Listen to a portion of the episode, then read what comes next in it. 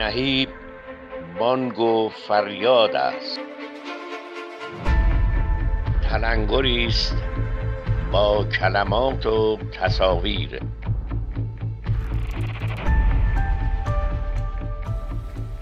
پرسش از خواستگاه اثر هنری از منظر انتقادی و پیامدهای آن. نگارش سهند منشی.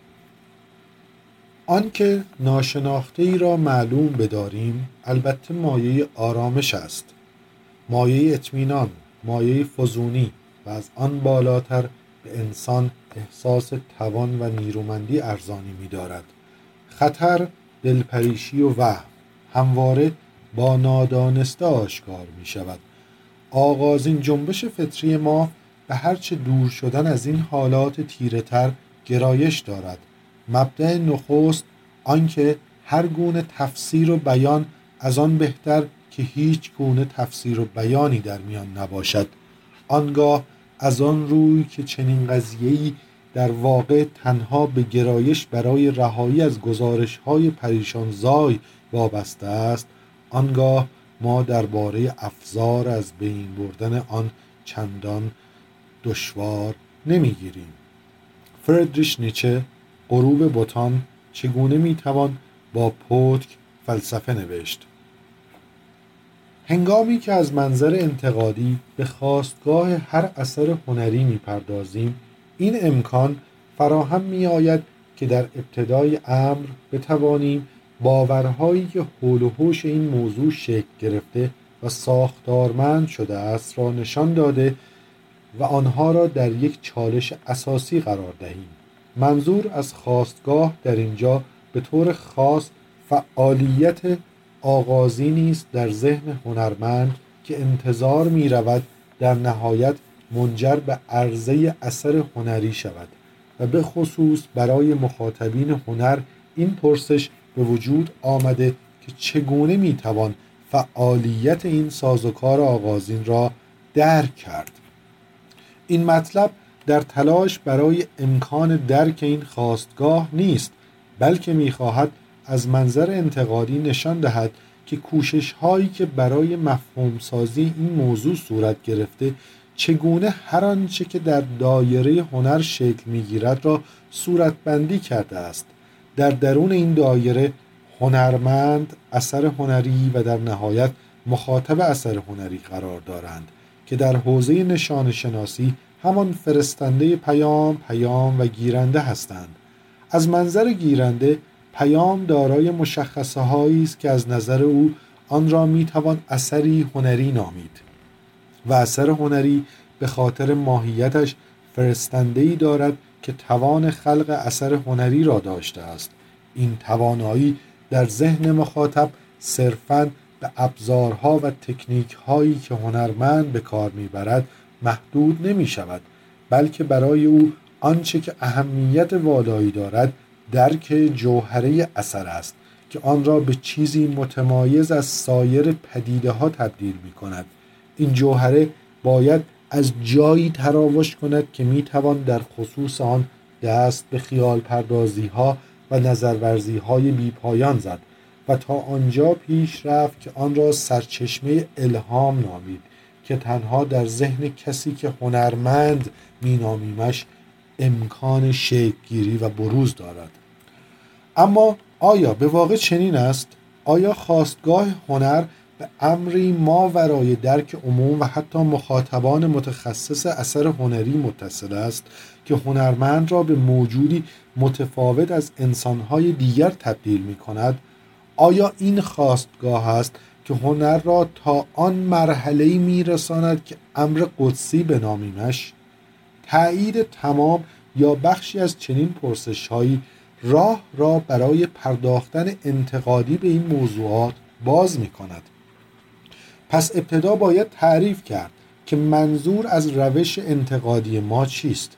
سپس از منظر انتقادی به شکلگیری رد پاهایی در تاریخ هنر پرداخت که منجر به شکلگیری چنین دیدگاههایی نسبت به خالق اثر هنری یا همان هنرمند شده است و سپس بررسی کرد که چگونه خود ابژه هنرمند ساخته شده است و هنرمند در دوران معاصر چگونه تعریف می شود در نهایت ما چگونه می توانیم باب, باب پرسش گرفتن مفهوم سازی ها حول اصل خواستگاه هنری در مورد چیزی به عنوان هنر انتقادی صحبت کنیم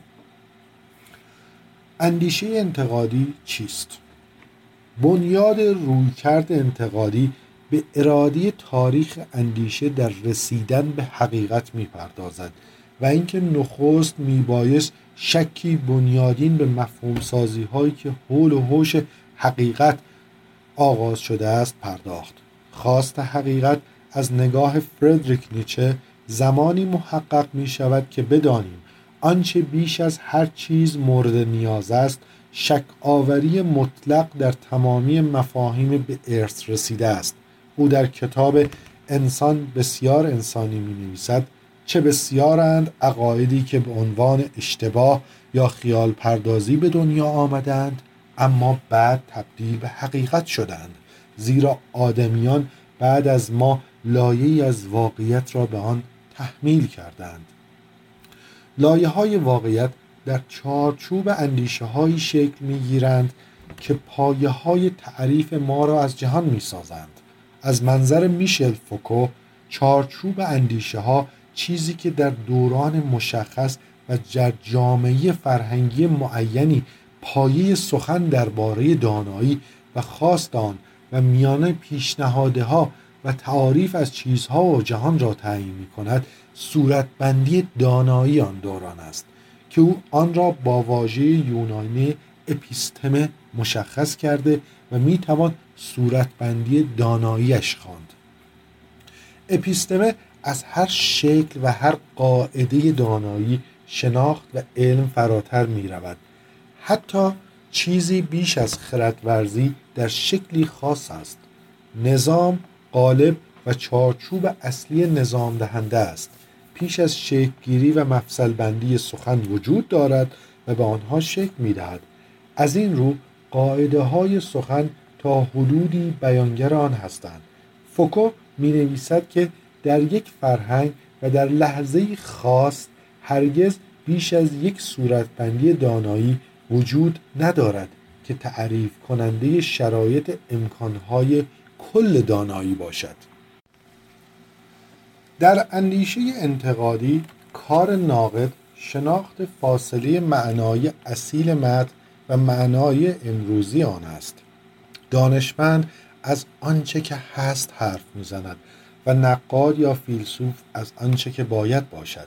هگل فیلسوف آلمانی معتقد است نقد به مسابه آگاه شدن ناقد به موقعیت خیش است. کارل مارکس در نقد به آین هگل درباره دولت می نویسد نقد به راستی یا نقد به راستی فلسفی از هر چیز موجود خود را محدود به نمایش تضادهای آن چیز نمی کند بل آن را توضیح می دهد سرچشمه و ضرورتشان را می شناسد و دلالت ویژه آنها را می یابد این شناخت برخلاف آنچه هگل میپنداشت کشف قاعده منطقی در هر چیز نیست بل کشف منطق خاص هر چیز است.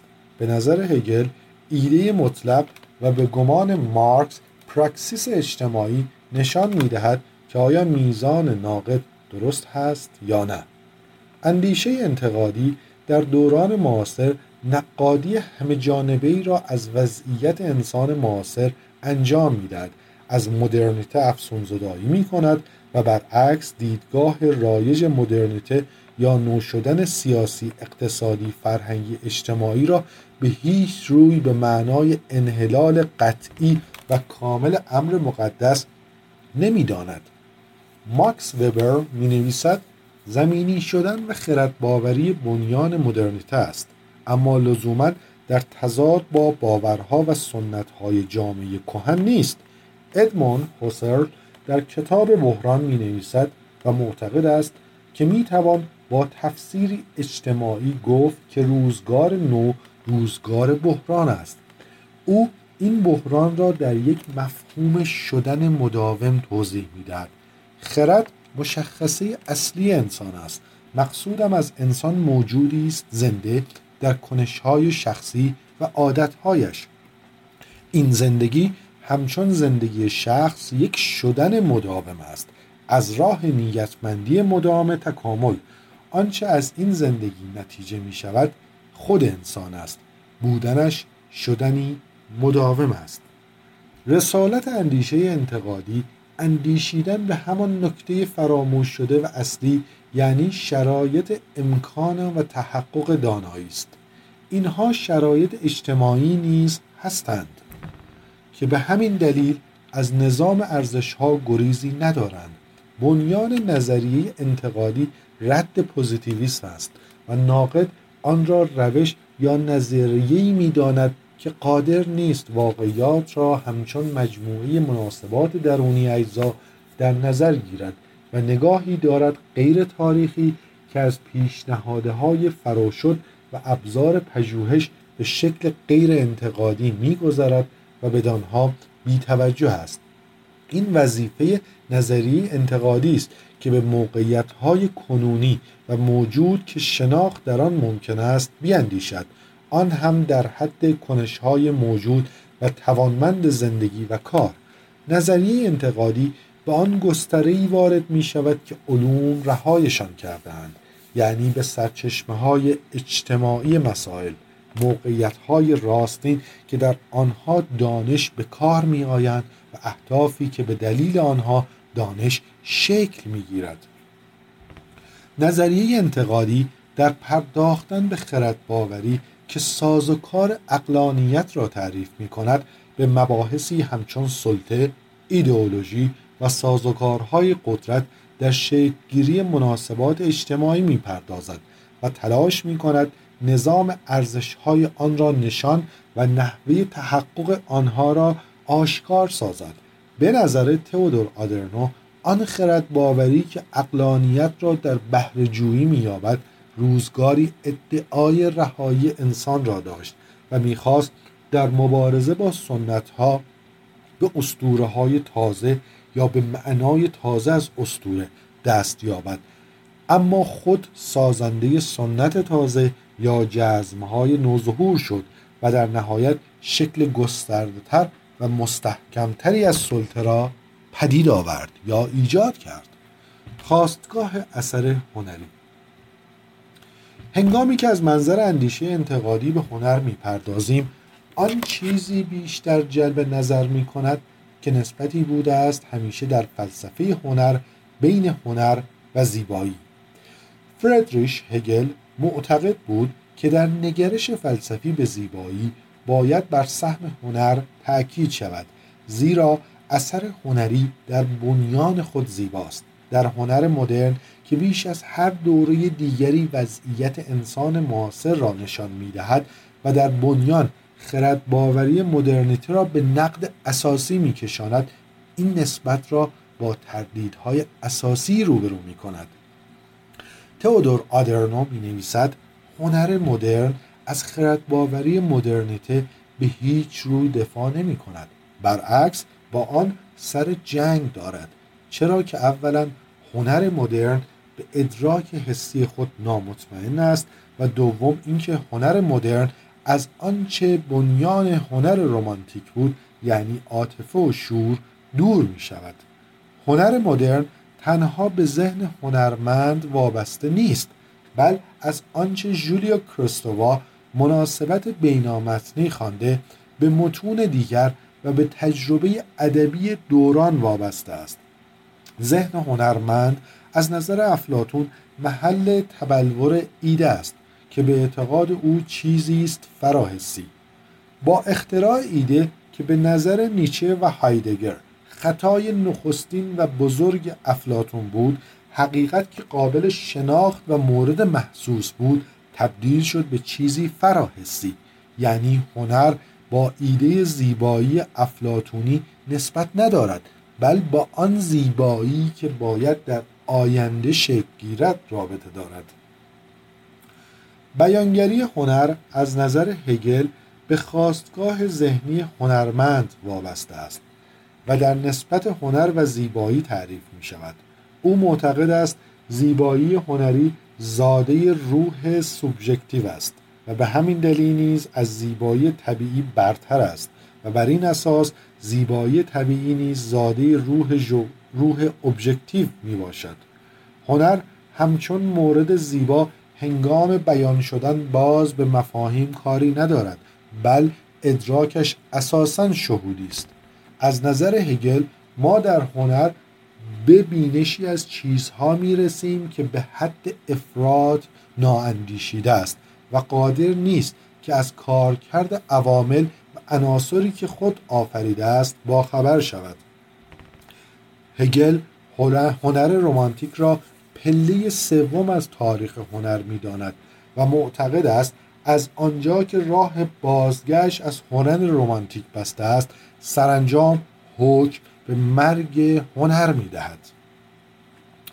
رومانتیک ها نقش بسیار مهمی در مفهوم سازی سوژه هنرمند و خواستگاه شکلگیری اثر هنری در ذهن او داشتند. مقام هنرمند از نظر رومانتیک های آلمانی از تعریف کارکرد عاطفی آغاز می شود از نظر آنها کارکرد عاطفی اثر هنری زمانی شناخته می شود که ما فراشد ارتباط هنری را از زاویه دیدگاه نیت و مقصود فرستنده پیام یعنی هنرمند بررسی کنیم. نیت هنرمند از نظر رومانتیک ها پایه و اساس شکلگیری اثر هنری است. مخالفان اصالت نیت معلف یا همان هنرمند یعنی کسانی که معتقدند برای درک معنای متن نمی‌توان به نیت معلف تکیه کرد اکثریت نویسندگان صده حاضر را در بر می‌گیرد. به دو دلیل اصلی. یک بنیان ناگاهانه اثر هنری دو اقتدار زبان و مجازهای نظریه بیان. در خصوص مورد دوم بحث بسیار گسترده است که در حیطه این مقاله نمی گنجد ولی در خصوص مورد اول یعنی بنیان ناآگاهانه اثر هنری در ادامه مطلب به بررسی آن پرداخته شده و از منظر انتقادی مورد بررسی قرار می گیرد. همین بس که مثلا در قرن 19 افرادی چون فردریش شلینگ در وصف مقام هنرمند می نویسد هنرمند در آفرینش به آخرین چیزی که می اندیشد جستجوی بعدی در پی زیبایی است. اما چون اثر آفریده شد و کار به پایان رسید تازه کار فیلسوف و هنرشناس آغاز می شود در دوره رئالیسم زمینه های اجتماعی اثر هنری مطرح شد.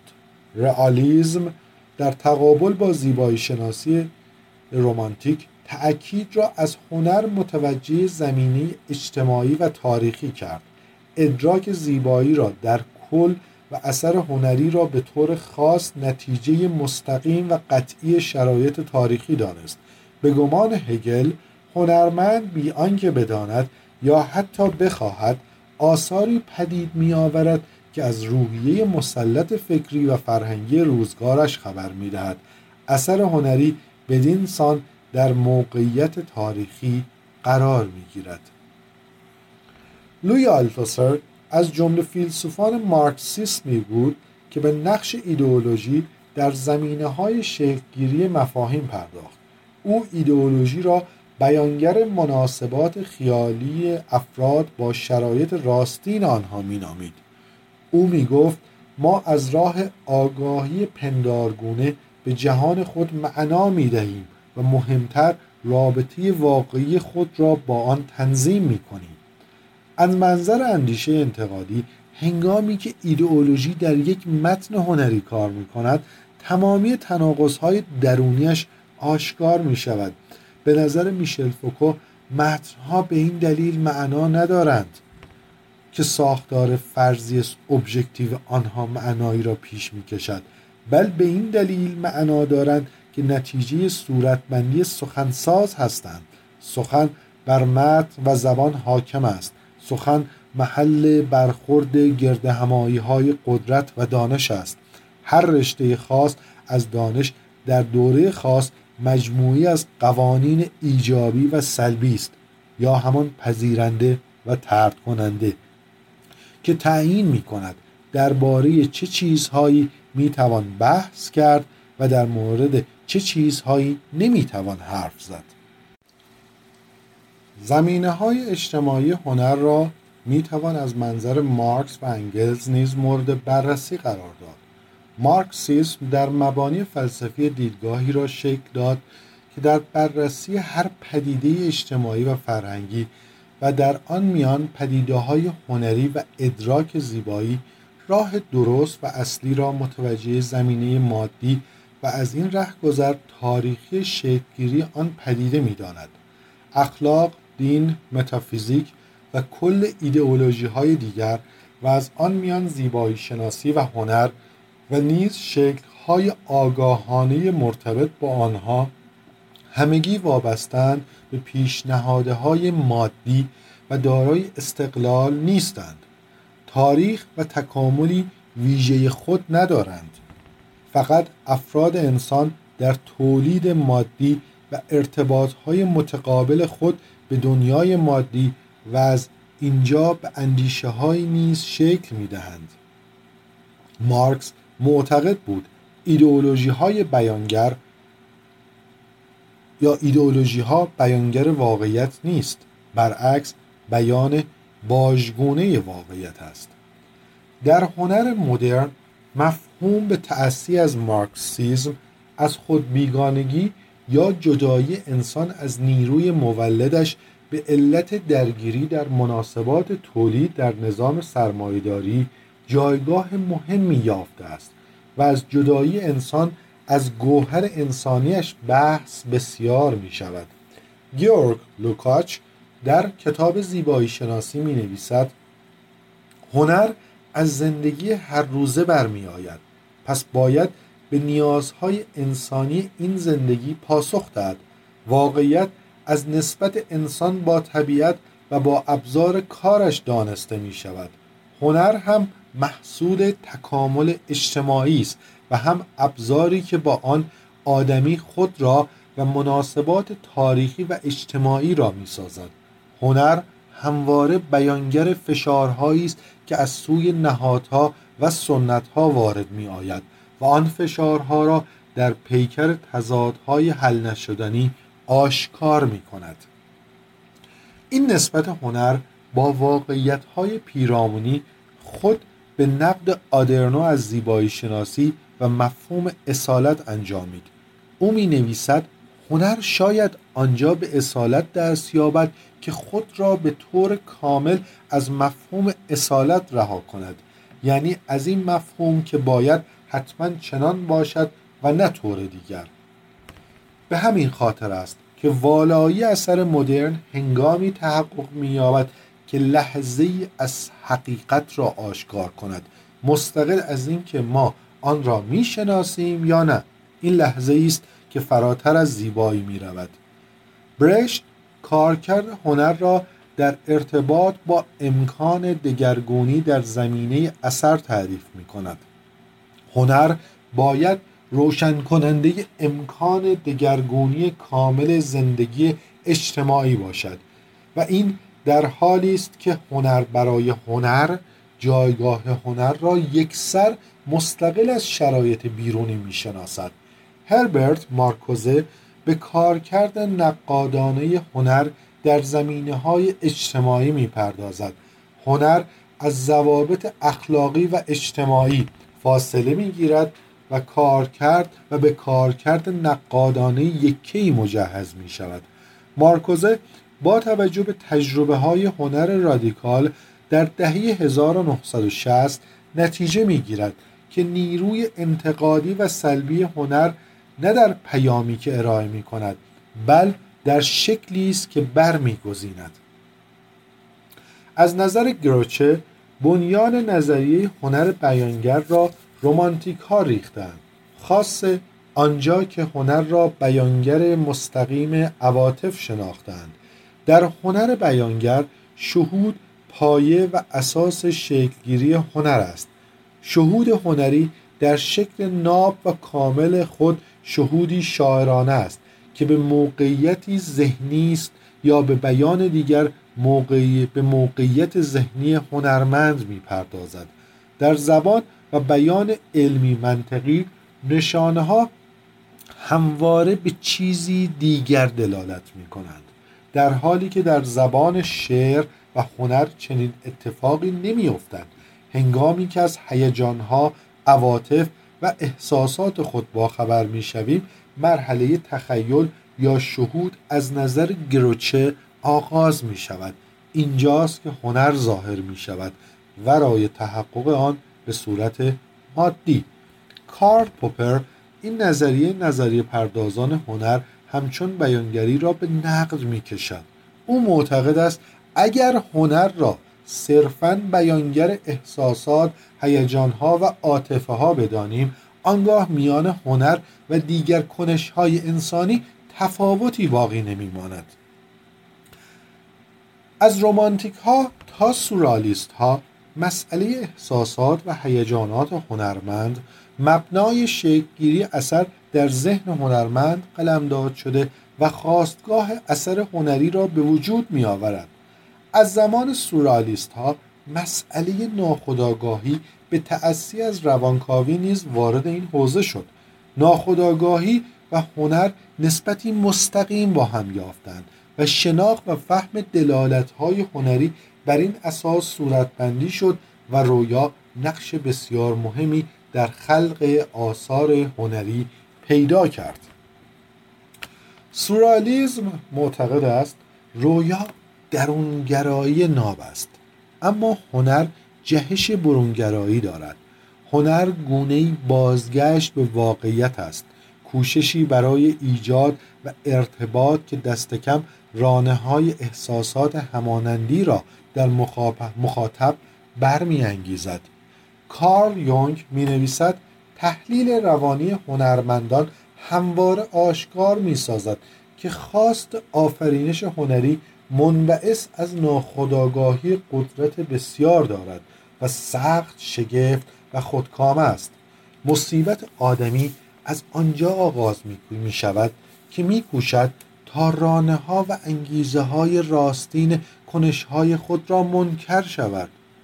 انگیزه هایی که هر چند پنهان و ناخداگاهند اما ادراک قدرتشان دشوار نیست. غریزه ها و خواست های ما ریشه در ناخداگاه جمعی دارند.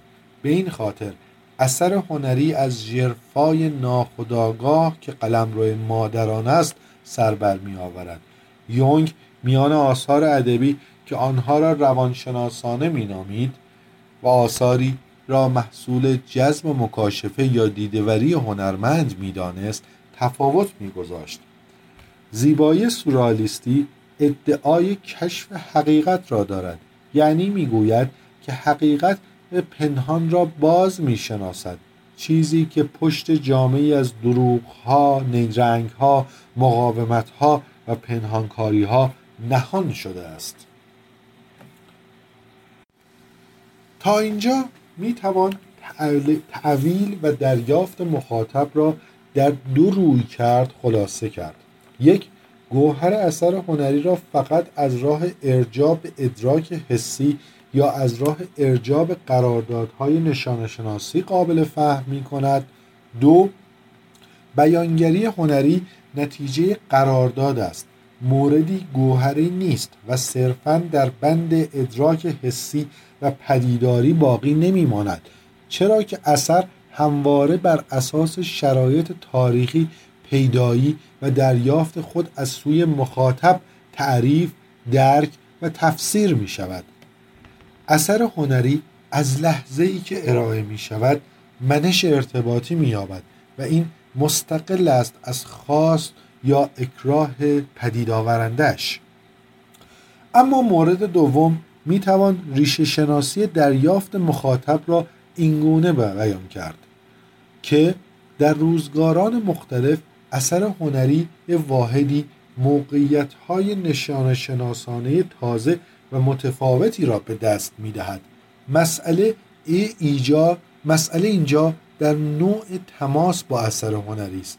منظور از تماس آن شکل ماده است که پیام در آن جای می‌گیرد. و به مخاطب یا گیرنده می‌رسد. شکلی که در برداشت یا دریافت گیرنده تأثیر زیاد و یا گاه تعیین کننده ای دارد. شکل تماس با اثر هنری را سه اصلی تعیین می کند عامل نخست دستگاه های نشان شناسانه است که اثر در آن تشکیل شده.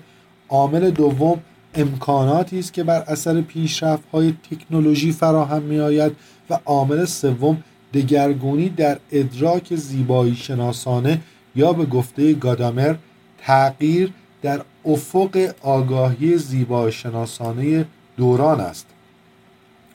ادعای کشف حقیقت در اثر هنری که رومانتیک ها مدعی رسیدن به آن بودند و هنرمند را وسیله‌ای برای رسیدن به آن می‌دانستند از متافیزیک فلسفه غربی میآید. ژاک دریدا نسبتی بین حقیقت و هنر قائل نیست. به نظر او ادعای سخن علمی و فلسفی در کشف حقیقت همان قدر بیپایه است که ادعای هنرمندی که از ارائه حقیقت در اثر خود حرف می‌زند. deconstruction یا همان بن‌فکنی دریدا در پی زیر سوال بردن گرایش قدیمی و متافیزیکی فلسفه غربی است. یعنی میکوشد تا مفهوم یکه کردن هر چیز را اگر به سودای دستیابی به گوهر معنای نهفته در اثر یا متن یا سخن باشد را رو کند. پس نمیپذیرد که اثر هنری مفهومی شود و از راه مفهوم سازی به حقیقت راه یابد و هنرمند از این راه برود.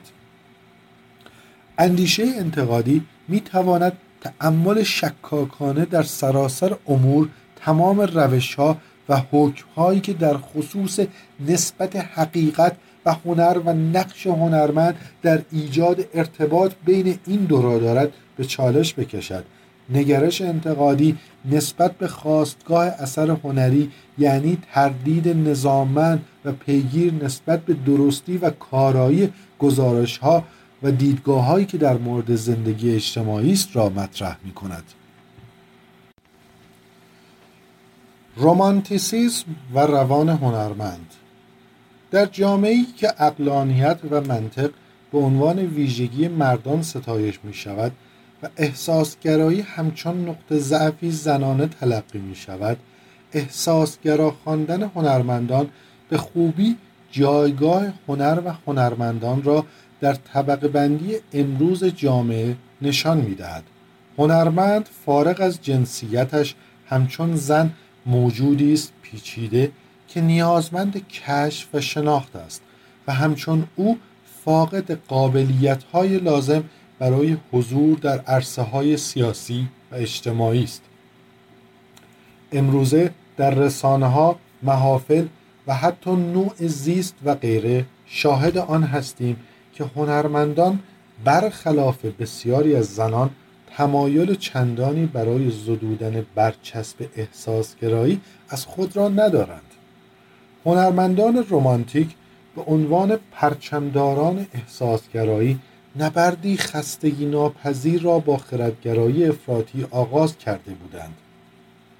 رومانتیک ها در برابر گسترش روزافزون ماشینی شدن ناشی از انقلاب صنعتی و تغییر ارزش های اجتماعی که پیامد حاکم شدن منطق پول و سرمایه در جامعه بود رو به دنیای درون و احساسات آوردند.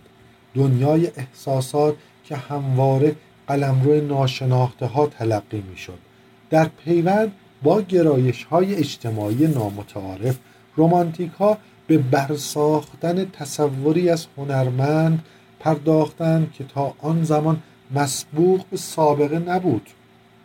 هنرمند در نظر مردم به فردی بدل شد با استعدادهای ذاتی و گرایش های منحصر به فرد که تجلی نبوغ انسانی بود. ساخته شدن چنین تصوری از هنرمند بیش از هر چیز به یمن پیوند هنرمند با قلمرو و امور ناشناخته حاصل شد. یعنی قلمرو احساس.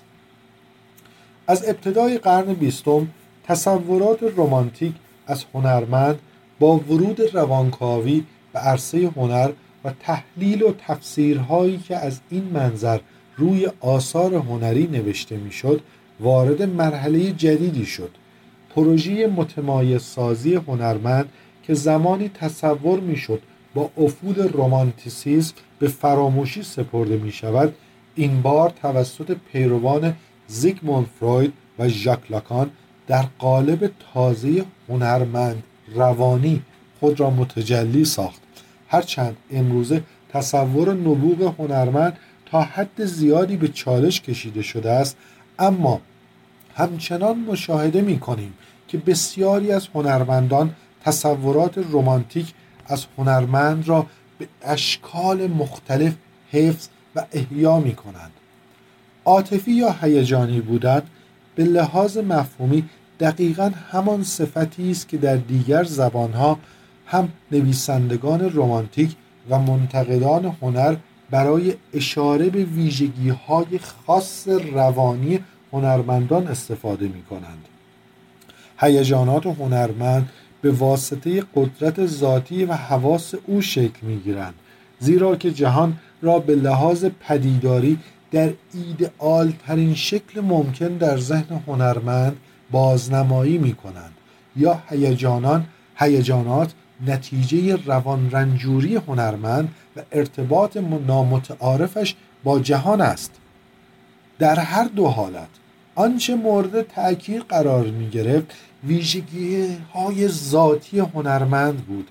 ویژگی هایی که امکان متمایز کردن او را از دیگران فراهم می کرد و با تصورات ذاتی بودن نبوغ انسانی هم هماهنگ بود. جامعه شناسان و منتقدان نو مارکسیستی که عموما در زمینه جامعه شناسی هنر و نقد ادبی فعالیت کرده و می کنند بارها از طریق بررسی زمینه های اجتماعی تاریخی خلق آثار هنری و شرایط زیست هنرمندان تصور نبوغ هنرمندان و تمایز آنها را با دیگران به چالش کشیدند. همانطور که پیشتر گفته شد خواستگاه شکلگیری اثر هنری در ذهن هنرمند از منظر سورالیستا و روانکاوان ارتباط مستقیمی با ناخودآگاه هنرمند دارد. در واقع آنها در کنار تجربه حسی هنرمند به تأثی از رومانتیک ها به وابستگی به تجربه ادراکی او نیز باور داشتند. تجربه ادراکی همواره چیزی بیش از تجربه حسی پدیداری در خود دارد. آن جنبه مفهومی ادراک است جنبه ای که مبتنی بر شناخت و بازنمودهای مفهومی جهان در ذهن هر فرد است. این فرض حکایت از آن دارد که هیجانات یا عواطف هنرمند چون از تجارب ادراکی او نتیجه می شوند همانقدر که ممکن است. به قدرت ذاتی حواس یا ناخودآگاه هنرمند وابسته باشند همانقدر هم می توانند در ناخودآگاه او ریشه داشته باشند. اینطور به نظر می رسد که متمایز کردن تجربه ادراکی هنرمند و عواطف او از دیگران تا حد زیادی به دور از واقعیت است. همچنین به احتمال قریب به یقین تخیل هنرمندان چه تمایز خاصی نسبت به تخیل غیر هنرمندان ندارد از منظر فروید و بسیاری از دنبال روهایش هنرمندان هر کدام به نوعی دچار اختلال روانی هن. از نیمه اول قرن بیستم تا کنون پیروان روانکاوی در حال تطبیق نشانه های آثار هنری با سرگذشت هنرمندانند به زعم خود صحت چنین گزاری را نزد تک تک هنرمندان ثابت کنند. در سوی دیگر منتقدان هم با بازخانی آراء روانکاوان حملات گسترده‌ای را متوجه نظرات آنها کردند که از روش شناسی تا سیاست ورزی روانکاوی در عرصه های فرهنگ را در بر می‌گیرد. در حال حاضر این طور به نظر می رسد که پیوند با روانکاوی آخرین تیر ترکش رومانتیکا برای استور سازی از هنرمند و بهره برداری از مزایای آن است. امری که در عین حال مورد اقبال بسیاری از هنرمندان است و بر اقتصاد سیاست هنر هم تأثیر این کار ناپذیری دارد. ماهیت رومانتیک تئوری روانکاوانه هنر را برجسته تر از همه در نقش عمده‌ای که قوای منطق گریز و شهودی در خلاقیت هنری داده شده است می‌توان دید.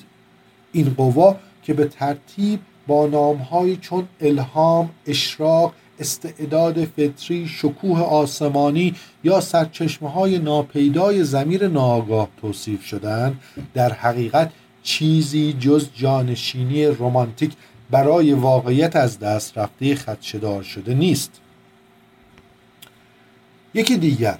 از وجوه تشابه تئوری روانکاوانه هنر با رومانتیسیسم برقرار کردن رابطه مستقیم بین احوالات شخصی هنرمند و اثر هنری است.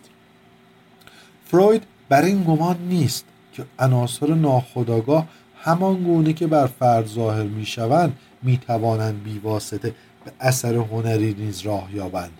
به همین دلیل هم برای توضیح تعامل خداگاه و ناخداگاه در پروسه اثر هنری از اصطلاح تلتیف استفاده می کند تلتیف از منظر فروید عملی است که هنرمند انجام می دهد تا منش خودمحور رویاها دگرگون و پنهان شوند و آنها به گونه معقول و ظاهرا غیر شخصی به مخاطب ارائه شوند.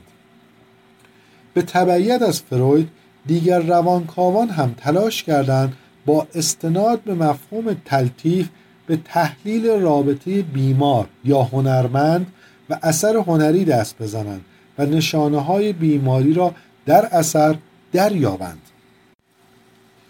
دیدگاه های روانکاوانه طی سالهای اخیر با نقدهای جدی مواجه شده است که نه تنها ادامه حیات تئوری روانکاوانه در عرصه هنر را به مخاطره انداخته بلکه زنگ پایان حیات رومانتیک ها را نیز به صدا درآورده است. انتقاد از تئوری های روانکاوانه هنر اغلب حول و حوش چند مسئله خاص شکل گرفته است. یکی از مهمترین این موارد ارتباطی است که روانکاوی به تأسی از رومانتیسیزم بین هنرمند و اثر برقرار می کند و به موجب آن تلاش دارد نشانه های بیماری هنرمند را در اثر باز یابد. به زعم منتقدان هیچ ضرورتی وجود ندارد که اثر هنری بیانگر هیجانات روانی هنرمند یا حامل نشانه های بیماری او باشند. اثر هنری می تواند واجد نشانه هایی باشد که در تفاسیر روانکاوانه واجد اهمیتند اما نمی‌توان از این موضوع نتیجه گرفت که این نشانه ها نمایانگر وضعیت روانی هنرمندند. اثر هنری دیدگاه و هیجانی را که هنرمند تمایل دارد مخاطب با آن روبرو شود را طرح می کند اما این عمل هنرمند معید آن نیست که اینها دیدگاه ها و هیجانات صاحب اثرند. این امر به خصوص در سازوکارهای امروزی آفرینش و عرضه هنر که اسیر هزاران پیچیدگی اقتصادی سیاسی است به خوبی قابل لمس است. احتمالا مهمترین پیامد برقرار کردن ارتباط بین ناخودآگاه هنرمند و اثر هنری ورود نماد پردازی های عوام فریبانه در قالب تأثیرات ناخودآگاه به اثر به دنیای اثر است. هرچند نظریه روانکاوی همواره در خصوص تأثیرات ناخودآگاه در اثر محتاط است. سوء استفاده یا سوء برداشت هنرمندان از مفهوم ناخودآگاه دهه هاست مورد انتقاد است. به زعم آرنولد هاورز در ذهن هیچ عنصر هنری یافت نمی شود که آگاهانه اکتساب تجربه یا تکمیل نشده باشد. حتی اگر برخی از حلقه های رابط میان منشأ و شکل های نهایی این عناصر از منابعی سرچشمه بگیرد که شخص موقتا از وجودشان بیخبر باشد عناصر مزبور آفریده های زمیر ناخداگاه نیستند. هنرمند بخواهد یا نخواهد درگیر شرایط تازه جهانی و موقعیت متمایزی است که امروزه از هنرمند معاصر انتظار می رود چنین فردی نمی‌تواند صرفا سر در لاک خودش و در و درگیر پروراندن هیجانات و تخیلاتش باشد. تردید نیست چنانچه تأثیرات متقابل هنر و جامعه به درستی شناخته شوند و اهمیت نقش هنرمند در تحولات اجتماعی سیاسی روز به خوبی روشن شود بسیاری از نقاط ابهام فعلی مرتفع خواهند شد. در این صورت هم تعابیرمان از هنر و هنرمند دگرگون می شود و هم معقولاتی مانند تخیل هنرمند اهمیت کاذب خود را از دست خواهند داد. هنرمند و اثر در زمینه معاصر. اگر با قدری تأمل به دیدگاه های مدعیان خود آینی هنر بنگریم در میابیم که در نظر آنها هنر واجد ذاتی است مستقل که, جهان، که به جهان بیرون راهی به آن ندارد. به همین دلیل نیز استدلال می شود که ساحت آن نباید به اقتضاعات این جهان آلوده شود. ریشه یابی این باورها در تاریخ اندیشه کار چندان دشواری نیست. و می توان بین این قبیل باورها و نظریات متفکرانی چون ایمانوئل کانت فیلسوف آلمانی شباهت های بارزی یافت. کانت احکام زیبایی شناسانه را در حد فاصل احکام منطقا ضروری یا قضایای ریاضی و احکام کاملا شخصی قرار می‌دهد. او از یک طرف بر ذهنی بودن تأثیر لذت حاصل از مشاهده امر زیبا تاکید می کند و از طرف دیگر این ذهنی بودن را کاملا شخصی نمی‌داند و بران است که دیگران نیز لذت مشابهی از مشاهده امر زیبا کسب می کنند لذتی که حاصل بازی آزادانه تخیل و قایتمندی بیقایت امر زیباست. به زعم کانت احساس رضایتمندی حاصل از مشاهده امر زیبا نتیجه حکم ذوقی و آری از میل و غرض است. به تعبیر دیگر این حکم هم از تعین عملی و هم از تعین شناختی به دور است. تعریف مذکور مبنی بر فرضی بنیادین است که حکایت از تأثیر خاص و منحصر به فرد اثر هنری روی مخاطب دارد فارغ از اختلافات اندکی که در تبیین نوع این تأثیر وجود دارد فرض وجود تأثیر غیر زمینمند و منحصر به فرد اثر هنری در همه تعاریف از هنر که متأثر زیبایی شناسی است وجود دارد. نوئل کرول فیلسوف و منتقد آمریکایی معتقد است. وصف زیبایی شناسانه آش وصف زیبایی شناسانه آشکارا به سهم مخاطب دلالت دارد برخی از مثالها بدین قرارند. تجربه زیبایی شناسانه دریافت زیبایی شناسانه و احوال زیبایی شناسانه. این تعابیر همگی به نوعی به حالتهای درونی ذهنی دلالت می کنند که در واکنش به آثار هنری یا طبیعت به مخاطبان دست می دهد یا تجربهش می کنند به زعم کرول جهتگیری فلسفه هنر که وظیفه تعریف هنر را بر عهده دارد به سوی موضوع شناسایی یا هنر است. حال آنکه گرایش های زیبایی شناسانه در جهت فائل شناسایی یا مخاطب است. با این حال فلسفه هنر می تواند بر مبنای سهم مخاطب از اثر و تأثیر اثر روی مخاطب به ارائه تعاریف از هنر بپردازد. این تعاریف تعاریف زیبایی زیبایی شناسانه هنر نامیده می شود. لاری اشنایدر آدامز نویسنده و پژوهشگر تاریخ هنر این موضوع را چنین توضیح می‌دهد راجر فرای موثرترین منتقد فرمالیسم معاصر در انگلستان این موضوع را اتخاذ می کند که هنر هیچ گونه پیوند معنادار چه با هنرمندی که آن را خلق می کند و چه با فرهنگی که با آن تعلق دارد ندارد. یا اگر هم دارد چندان قابل اعتنا نیست. از همین رو رویکرد فرای غیر تاریخی است و کانون توجهش تأثیرات عاطفی است که در باب اهمیت واکنش زیبایی شناختی به زیبایی بحث می کند و بر اهمیت آن در مقام محصولی از ذهن آدمی صحه می‌گذارد. با توضیحی که لاری, لاری اشنایدر آدامز در مورد فرای می‌دهد روشن می شود که فرای نیز چون اسلاف زیبایی شناس خود معتقد به ذاتی غیر تاریخی و غیر اجتماعی برای هنر است و هنر را دارای تأثیرات فرازمانی، فراقومیتی و فراجنسیتی می داند. منتقدان ذاتنگاری زیبایی شناسان که عموما از چشمانداز مارکسیستی به نقد جامعه و تاریخ آن می‌پردازند نقدهای خود را بر دو محور عمده متمرکز کردند. یکی بر محور تاثیرات جامعه بر هنر و هنرمندان و به چالش کشیدن استوره هنرمند نابغه و دیگری بر محور تأثیرات و کارکردهای سیاسی اجتماعی هنر در جامعه. زمینه و ساختار اجتماعی و تأثیر بنیادین بر زمینه و ساختار اجتماعی تأثیر بنیادینی بر هنر و هنرمند دارد.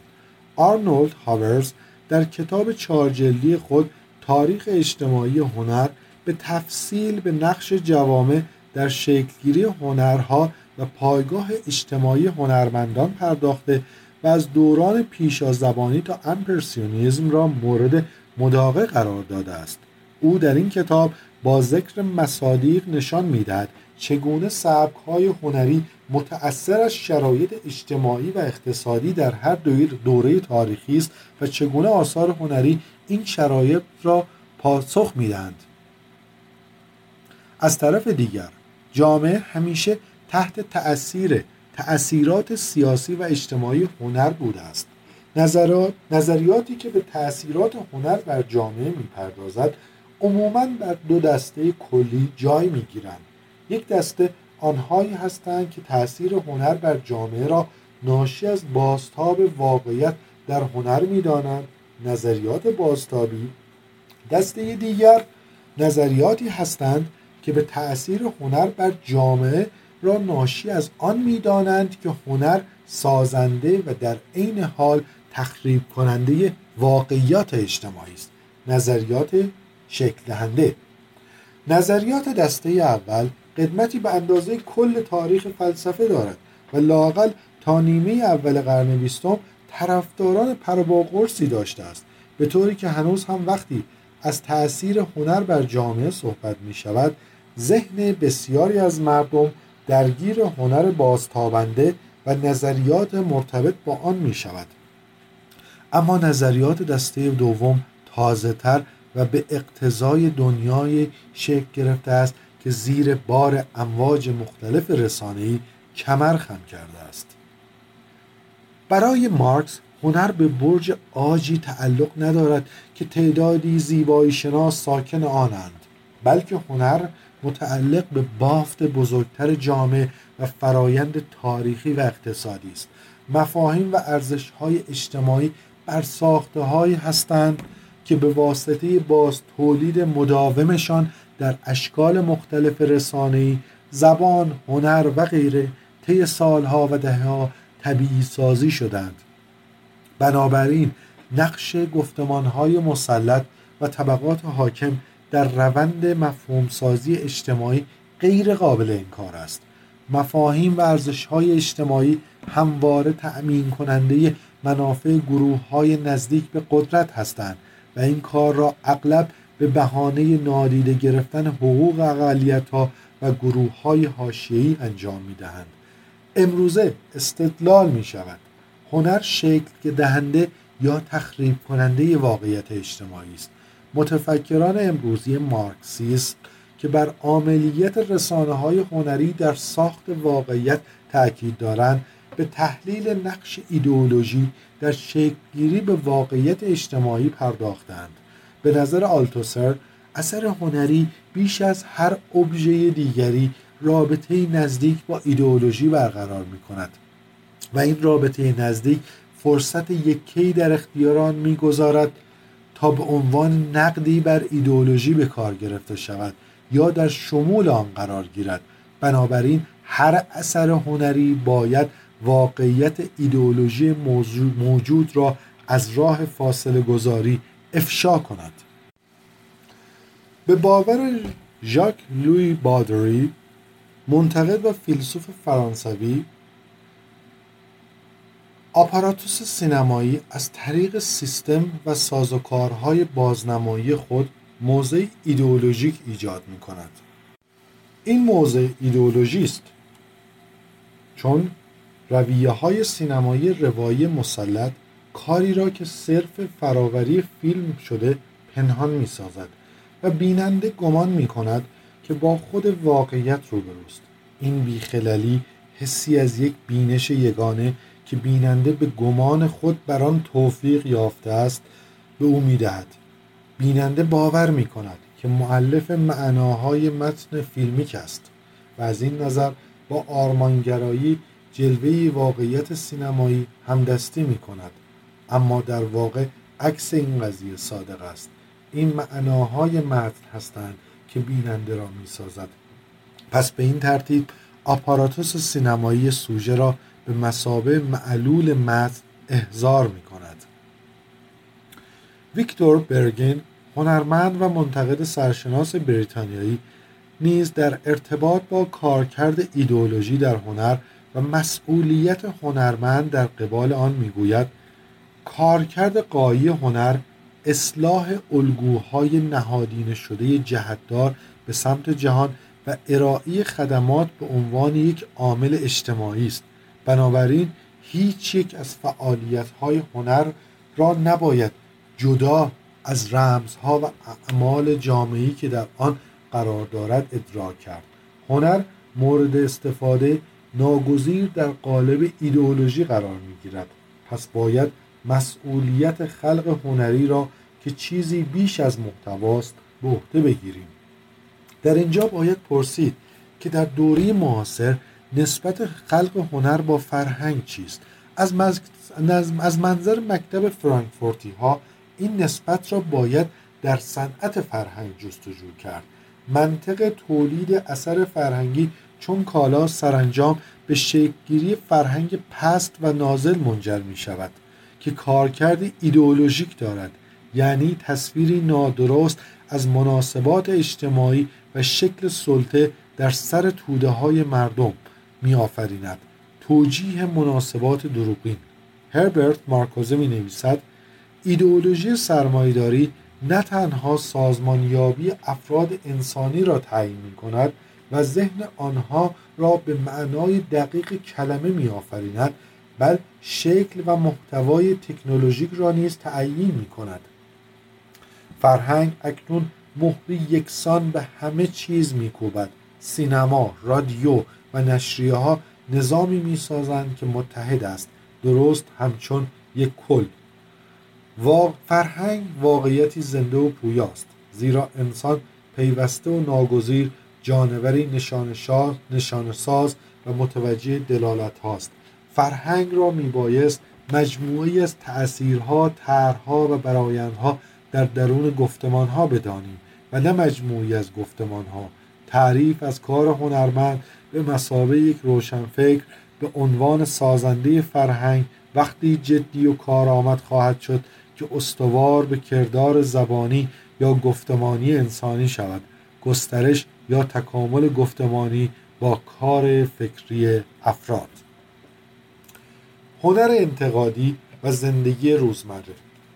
می توانیم هنر انتقادی را هنری بدانیم که در مورد سازوکارهای سلطه ایجاد آگاهی می کند تا, تا تماشاگر را به عاملی آگاه از دگرگونی جهانی بدل کند. از این تعریف چنین برمیآید که هنر انتقادی پیوندی انکارناپذیر با امر اجتماعی سیاسی دارد. و از آنجا که زیل عنوان کلی هنر تعریف می شود از سازش و همنشینی بین هنر، سیاست و اخلاقیات نیز حکایت می کند. بسیاری از مردم و حتی طیف وسیعی از هنرمندان و منتقدین به خداینی هنر باور دارند و بر این گمانند که هنر نباید یا نمی‌تواند وارد این عرصه ها شود به اعتقاد این گروه کاری که هنر قرار است انجام دهد و کاری که سیاست و جامعه شناسی قرار بر انجام آن دارند از بنیاد با یکدیگر متفاوت است و ملاک هایی که این امور با آن سنجیده می شود نیز نسبتی با یکدیگر ندارند. درک تضادهای درونی یک نظام ایدئولوژیک علاوه بر آنکه ما را نسبت به کارکردهای سویمند مدیوم های هنری هوشیار می کند نقش راهنمای هنر انتقادی در نفوذ و ضربه زدن به آن نظام سرکوبگر را نیز ایفا می کند اگر هنر با باز تولید مفاهیم و ارزشهای اجتماعی توانایی تثبیت و طبیعی سازی نظام های ایدئولوژیک را دارد پس به شکل معکوس توانایی افشای ماهیت و به چالش کشیدن آنها را نیز خواهد داشت. تضادهای درونی یک نظام, نظام ایدئولوژیک دقیقا همان نقاط ضرب پذیری است که هنر انتقادی به شکل سنتی تلاش کرده است آنها را هدف قرار دهد. تفکر انتقادی در هنر راه های دیگری را نیز برای به چالش کشیدن سازوکارهای ایدئولوژیک حاکم بر حوزه های مختلف را نیز آزموده است. از جمله فعال کردن تضادهای درونی پنهان ایدئولوژی نه از طریق بازنمایی بلکه از طریق پیوند هنر و زندگی روزمره. هانری لوفر فیلسوف مارکسیست و فرانسوی بر این اعتقاد است که نقش ایدئولوژی ها تضمین توافق بین ستمگران و ستمدیدگان از طریق پنهان ساختن منافع واقعی طبقات تحت سلطه است. زندگی روزمره از نظر لوفرف همان هیته است که تناقضات ایدئولوژی سرمایهداری را آشکار کرده بین شهر و شهروند و اثر هنری و هنرمند تناظر برقرار می کند بنابراین پروبلماتیزه کردن زندگی روزمره از طریق وارد کردن خلاقیت های فردی مرز بین هنر و زندگی روزمره را حذف می کند و هنر را به کنشی اجتماعی تبدیل می سازد ایده هنر همچون زندگی روزمره امروزه یکی از گرایش های اصلی هنر انتقادی است و بسیاری از رسانه های تازه هنری یا جنبش هایی که تلاش دارند بین هنر و سیاست پیوند برقرار کنند متأثر از این ایده عمل می کنند یکی از این جنبش های هنری سیاسی موقعیت گرایان بین الملل است که در سال 1957 میلادی در پاریس شکل گرفت. اینها گروهی جامعه شناس هنرمند و افراد در حاشیه اجتماعی را تشکیل داده بودند که مصمم بودند کل جامعه را به عرصه‌ای برای هنر ستیزجوی خود تبدیل کنند و با تسخیر فضاهای عمومی نظام سرمایهداری حاکم را به بنبست بکشانند. یکی دیگر از گرایش های عمده هنر انتقادی که امروز در میدیوم های مختلف هنری به کار گرفته می شود و توانایی نمایش همزمان تضادهای درونی ایدئولوژی های حاکم را دارد. گرایشی است که از استراتژی ترکیب عناصر ناهمگون پیروی می کند این گرایش از هنر انتقادی به شدت متأثر از کلاش های داداییستی و سورالیستی است که به سرعت در آثار سیاسی هنرمندان پیشرو دیگری چون جان هارتفیلد و برتولت برش نیز اثرگذار شده است.